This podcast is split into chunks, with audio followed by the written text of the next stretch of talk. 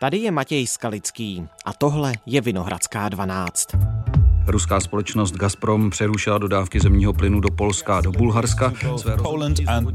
Polská strana nesplnila požadavky Kremlu, který chce, aby evropské země za plyn platili v rublech. Varšava i Sofie to považují za pokus o vydírání a porušení uzavřených smluv. Mluvčí ruské dumy označil vypnutí plynu dvěma evropským zemím za správné řešení, které by měly čekat i další k Rusku nepřátelské země. Kdo neplatí v rublech, nedostane žádný plyn. Rusko začalo zavírat kohoutky. Odstřihlo už Polsko a Bulharsko. Kdo bude další? Je to vyhrožování? A co s tím může Evropská unie dělat? Otázky na ekonomku Janu Matesovou, bývalou zástupkyni Česka ve Světové bance.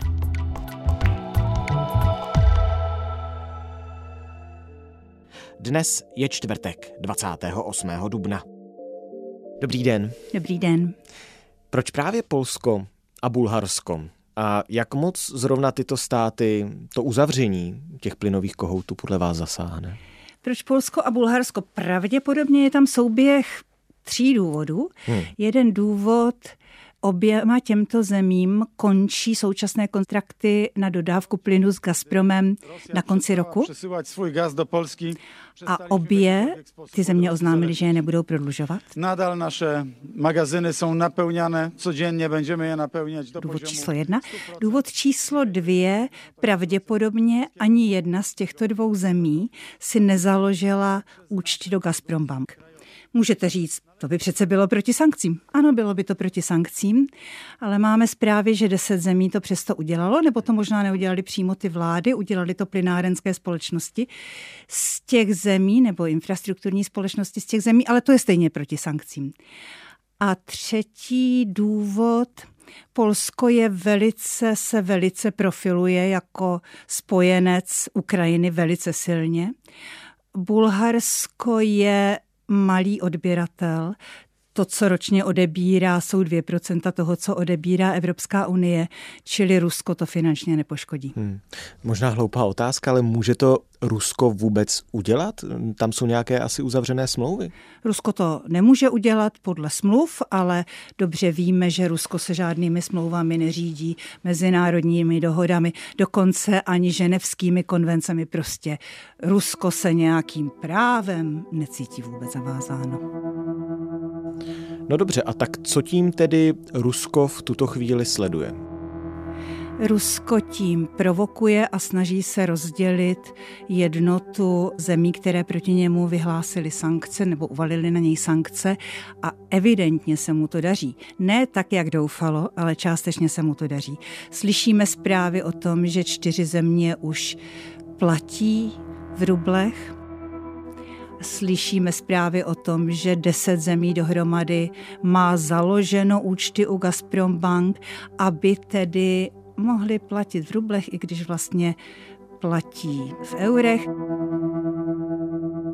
To je úplně to tež, jako kdyby platili v rublech, protože Rusové mají tu operaci, která je totálně proti sankcím, nastavenou tak, že vy si tedy ta země nebo ten subjekt si zřídí u Gazprom Bank dva účty. Mm-hmm. Jeden je eh, v eurech, na ten posílá svá eura za plyn, druhý je v rublech, Rusko tím svým administrativním kurzem, který nemá vůbec nic společného s nějakou směnou na trhu, protože rubl si nejde koupit na trhu už od vlastně asi čtyři dny po vyhlášení toho prvního balíku sankcí, to bylo znemožněno.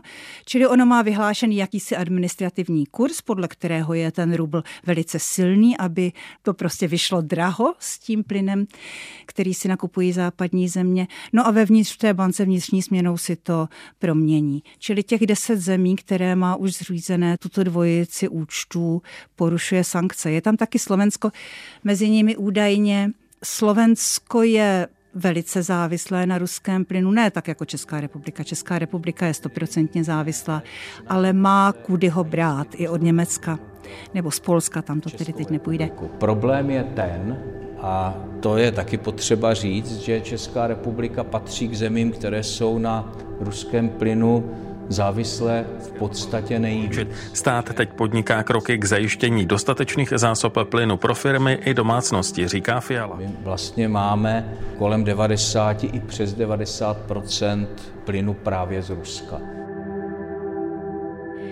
Bulharsko je velice závislé zatím na ruském plynu, Slovensko ještě víc, ale teda evidentně na tu věc s tou platbou jakoby v rublech přistoupilo.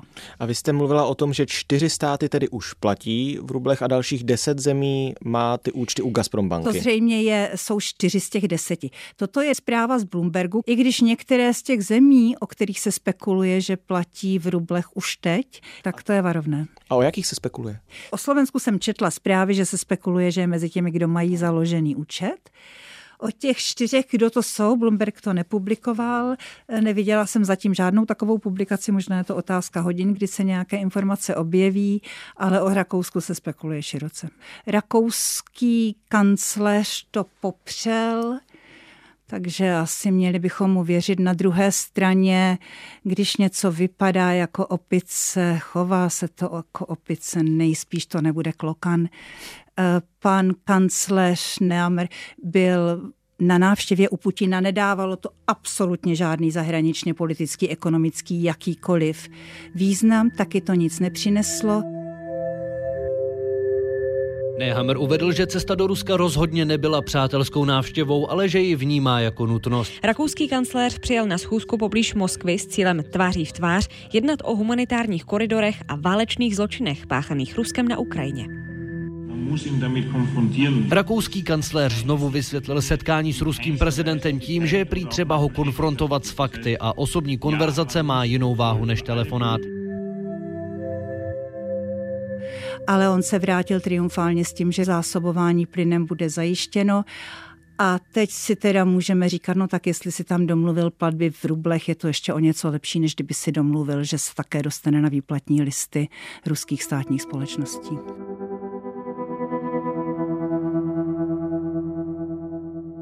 Vy jste mluvila o tom, že Česká republika je ze 100% závislá na ruském plynu. Já jsem četl že mluvčí Česu deníku N řekl, že další platba za plyn přijde až koncem května a rublový účet si Čes v Gazprombance neotevřel. Tedy teď otázka. Hrozí nám podobný scénář jako Polsku, Bulharsku, možná dalším zemím? Myslím, že zemím, které jsou malé, podobný scénář nepochybně hrozí. Hmm. Nemyslím, že by odpojilo Rusko všechny země Evropské unie, i kdyby si nezřídili rublové účty. A to proto, že pro Rusko je to neobyčejně důležitý zdroj směnitelných měn. Hmm. Ty platby za plyn. Protože Evropská unie už se shodla na tom, že sice až za čtyři měsíce, ale přestane nakupovat uhlí. Platby za uhlí byla asi desetina toho, co Evropská unie platí za fosilní paliva všeho druhu.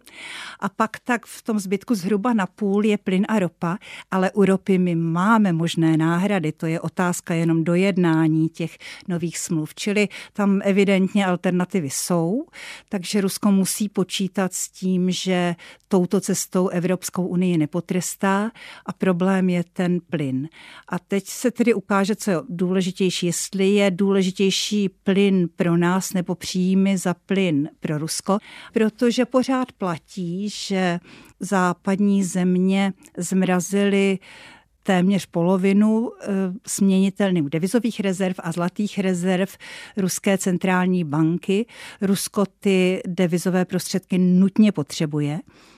A kdybychom utnuli úplně odebírání jak ropy, tak plynu, tak uhlí, tak eh, mu výrazně ubudou. Sice za podle různých propočtů zhruba za rok a půl i tak by si ty devizové rezervy doplnilo v těch konvertibilních měnách volně směnitelných, ale rok a půl je dlouhá doba. Čili myslím si, že odpojování případně hrozí malým zemím, kde to Rusko tak finančně nepostihne. Česko má v zásobnících zhruba 900 milionů kubíků zemního plynu. Teď, kdyby Rusko zastavilo dodávky plynu do České republiky, tady jsme schopni kombinací zásob a jiných dodavatelů si s tím určitě po nějakou dobu poradit. Česku zatím odstřižení od ruských dodávek plynu nehrozí. Podle... Dlouhodobě ale musíme hledat jiná řešení. A ta jiná řešení jsou alternativní zdroje plynu, alternativní dodavatele plynu, skapalněný plyn. Mimochodem, my skutečně nemáme žádnou jinou alternativu plynovou, nenabízí se třeba Norsko, tam by zase asi byla otázka, jak dostat ten plyn do Česka. Mluvilo se o tom plynovodu z Polska do České republiky. Teďka eh, seznam zprávy zjistili, že premiér Petr Fiala z ODS jede do Varšavy jednat o tom, jak snížit tu českou závislost na ruském plynu. Ano, s tím souvisí několik otázek. Plyn, který k nám plyne, teče z Německa, ale je to ten ruský plyn, který k nám mhm, teče z Německa. Čili jedna z variant je dohody v rámci Evropské komise, v rámci Evropské unie, teda pokud vím, tak Evropská komise na tom pracuje, kdo komu kolik by přepustil a samozřejmě všechny země musí enormně šetřit. Naštěstí teď před námi je léto, jaro a léto, ale do příští zimy musí všechny země enormně šetřit a hledat alternativy. Plynovod Gazela, kterým k nám teď teče z Německa ruský plyn, tak tím měl tést ten norský plyn. Ale prostě Němci se zcela spolehli na ruský plyn, čili ono to není jenom všecko české rozhodnutí, ale české rozhodnutí, myslím, neodpustitelné je to, že ten plynovod, který měl být vybudován, dobudován z Polska k nám a Evropská unie ho měla financovat a ona by ho financovala, ale když někdo takové velké financování chce, tak se o to taky musí snažit. Když to Babišova vláda v roce 2019 se na to prostě ztratila zájem, přestala se o to starat. Víme, že už za Rusnokovy vlády přestala energetická bezpečnost být jednou z nejvyšších priorit vlády. Významně byla prioritou premiéra Sobotky, ale nikoli už té vlády jako celku. Já vidím jako velice smutný příklad, až bych tak řekla nevkusný, že zrovna tahle ta věc se používá jako zdroj politického boje. Hmm. A může tohle všechno, o čem se v tuto chvíli bavíme, to znamená to, že Rusko začalo některé státy odpojovat eh, a odstřihávat od dodávek svého plynu, nějak dopadnout na ceny plynu třeba i pro české spotřebitele? Na ceny plynu to určitě dopadne, protože mm-hmm. takovéhle zásadní zásahy naprosto znejistují, zvyšují nejistotu na trhu na maximum, skutečně na maximum. Tohle jsme nezažili od druhé světové války. Takže eh, celý trh, celosvětový trh s plynem bude rozkolísaný a s tím se nedá nic dělat, dokud se situace neuklidní nebo dokud nenajdeme jiné zdroje, tak ceny na světovém trhu prostě porostou. Také budou lítat nahoru dolů, ale spíš ten trend bude směrem nahoru. To není něco, co může ovlivnit kterákoliv jiná země než Rusko. Měla by teď po těch krocích, které podniklo Rusko, přijít nějaká reakce ze strany Evropské unie, Evropské komise? Zcela určitě ano, já doufám, že přijde. Doufám, že ten šestý balík bude brzy přijat v co největší šíři, včetně nějakého harmonogramu, když nejsou země Evropské unie připraveny odpojit se od zásobování ruskou ropou třeba v horizontu měsíce nebo dvou, tak ať aspoň řeknou, že jsou v horizontu do konce roku a mají k tomu předjednané smlouvy. Problém Evropské unie je v tom, že o té nejednotnosti uvnitř se pouští do veřejného prostoru příliš mnoho informací. My jsme zkrátka si naprosto odvykli, celé generace z nás nežili ve válce. My jsme si naprosto odvykli žít v té válečné ekonomice. Protože zatímco na samém začátku tady té ruské agrese byly alternativní dodavatelé ropy, ale taky plynu, třeba jako Katar, připraveni s Evropou a se Severní Amerikou přejednat své smlouvy, aby nám dodávali víc? Unijní exekutiva už od přelomu roku vyjednává s Norskem, Katarem, Alžírskem a dalšími státy o posílení dodávek. Pomoc slíbil také americký prezident Joe Biden. Spojené státy do Evropy ještě letos zašlou 15 miliard kubíků skapalněného plynu navíc. Tak teď už váhají a navyšují své, jaksi své páky v těch vyjednáváních a e, prostě na straně Evropské unie je absolutně nutné uchovat jednotu. Dál se neštěpit tím, že jednotliví kancléři a premiéři budou jezdit do Moskvy dojednat si nějaký svůj vlastní obchod s Putinem, ale že ta Evropská unie bude vyjednávat jako celek se všemi státy, protože jedině pak je silná. Evropská unie už na ty kroky Ruské federace řekla, že zajistí, aby ruské zastavení dodávek plynu do zemí, jako je Polsko a Bulharsko, nepoškodilo spotřebitele. To řekla tedy šéfka Evropské komise Ursula von der Leyenová. Bude to podle vás stačit, nebo je tato dosavadní reakce v tuto chvíli podle vás za Evropskou komisi dostatečná? Pokud spotřebiteli myslíme domácnosti a nemyslela paní von der Leyenová eh, domácnosti, což pravděpodobně myslela, tak to určitě bude stačit. Čili plynovod Jamal, který vede mezi Polskem a Ruskem, Lotyšskem, kterému se taky brzy může stát, že bude odpojeno a taky je zcela závislé na ruském plynu, tak tím plynovodem ten se může otočit tok, to už konec konců jsme letos jednou zažili, čili do Polska může z Německa běžet část německého plynu. Ono pořád tím Jamalem běží plyn, pokud máme správné informace, do Německa, ale je ponížený o tu polskou kvótu. Vy jste zmínila to po Baltí, tak myslíte si, že tyto státy jsou další na snadě, které by mohly přijít o ruské dodávky plynu? Lotyšsko tam to určitě hrozí. Lotyšsko je velmi závislé. Co Itálie? Ano, Itálie je v současné době dost závislá na ruském plynu, ale má alternativy z Alžírska, kde má svůj plynovod, čili tam si myslím, že nebude problém. A když by se Rusko skutečně rozhodlo odstřihávat další státy, tak nebude se tím sebe poškozovat čím dál více vzhledem k tomu, kolik v tom má peněz? Když odpojí velké odběratele, tak se bude velice poškozovat.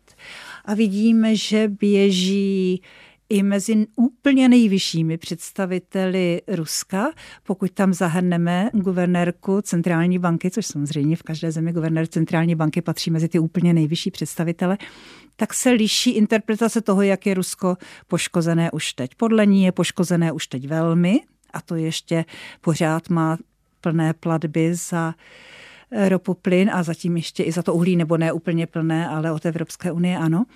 A podle válečného zločince Putina je na tom Rusko dobře.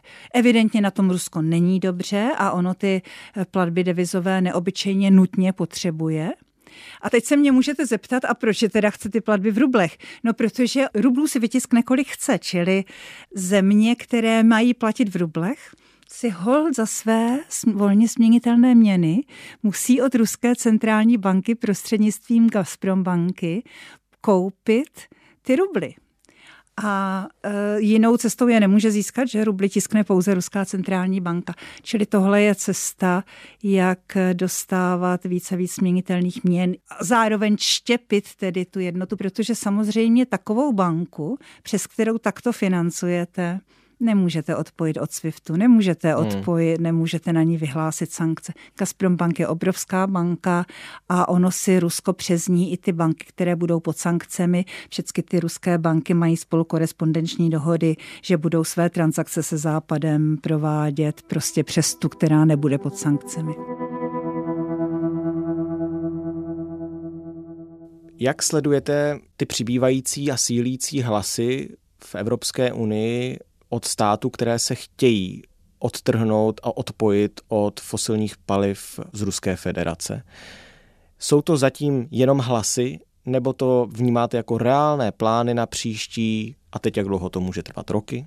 V zásadě do roku 2030 se zdá, že evropská ekonomika je schopná se odstřinout od Ruska a z poměrně značné části odstřinout i od fosilních paliv, takže prostě polovina století by neměla být naprosto ničím ohrožena ale nevíme. Ono teď se ukazuje, že skutečně v tomto světě, který se stal multipolárním, nezdílejí všichni stejné hodnoty a to absolutně ne. A to až tak velice dramatickým rozdílem, jakože v naší části světa život má vysokou hodnotu a v některých jiných částech světa život nemá žádnou hodnotu. To jsou zcela neslučitelné sady hodnot. Vlastně na životě je ta naše humanistická, tu, kterou všichni bereme jaksi jako vlastní, je založena. Takže v tomhle světě predikovat něco na deset let eh, je obtížné. V současné situaci je obtížné predikovat i na dva měsíce. Takže nedokážu na tohle odpovědět, nicméně si myslím, že eh, stejně k odstřižení od eh, fosilních paliv dříve či později dojde. Díky za váš čas. Děkuji za pozvání. Tohle je vše z Vinohradské 12, z pravodajského podcastu Českého rozhlasu. O tom, jak silnou diplomatickou pákou je zavírání plynových kohoutků Ruskem, jsem mluvil s ekonomkou Janou Matesovou, bývalou zástupkyní Česka ve Světové bance. Tuhle epizodu editovala Žaneta Němcová, rešerši připravila Zuzana Marková.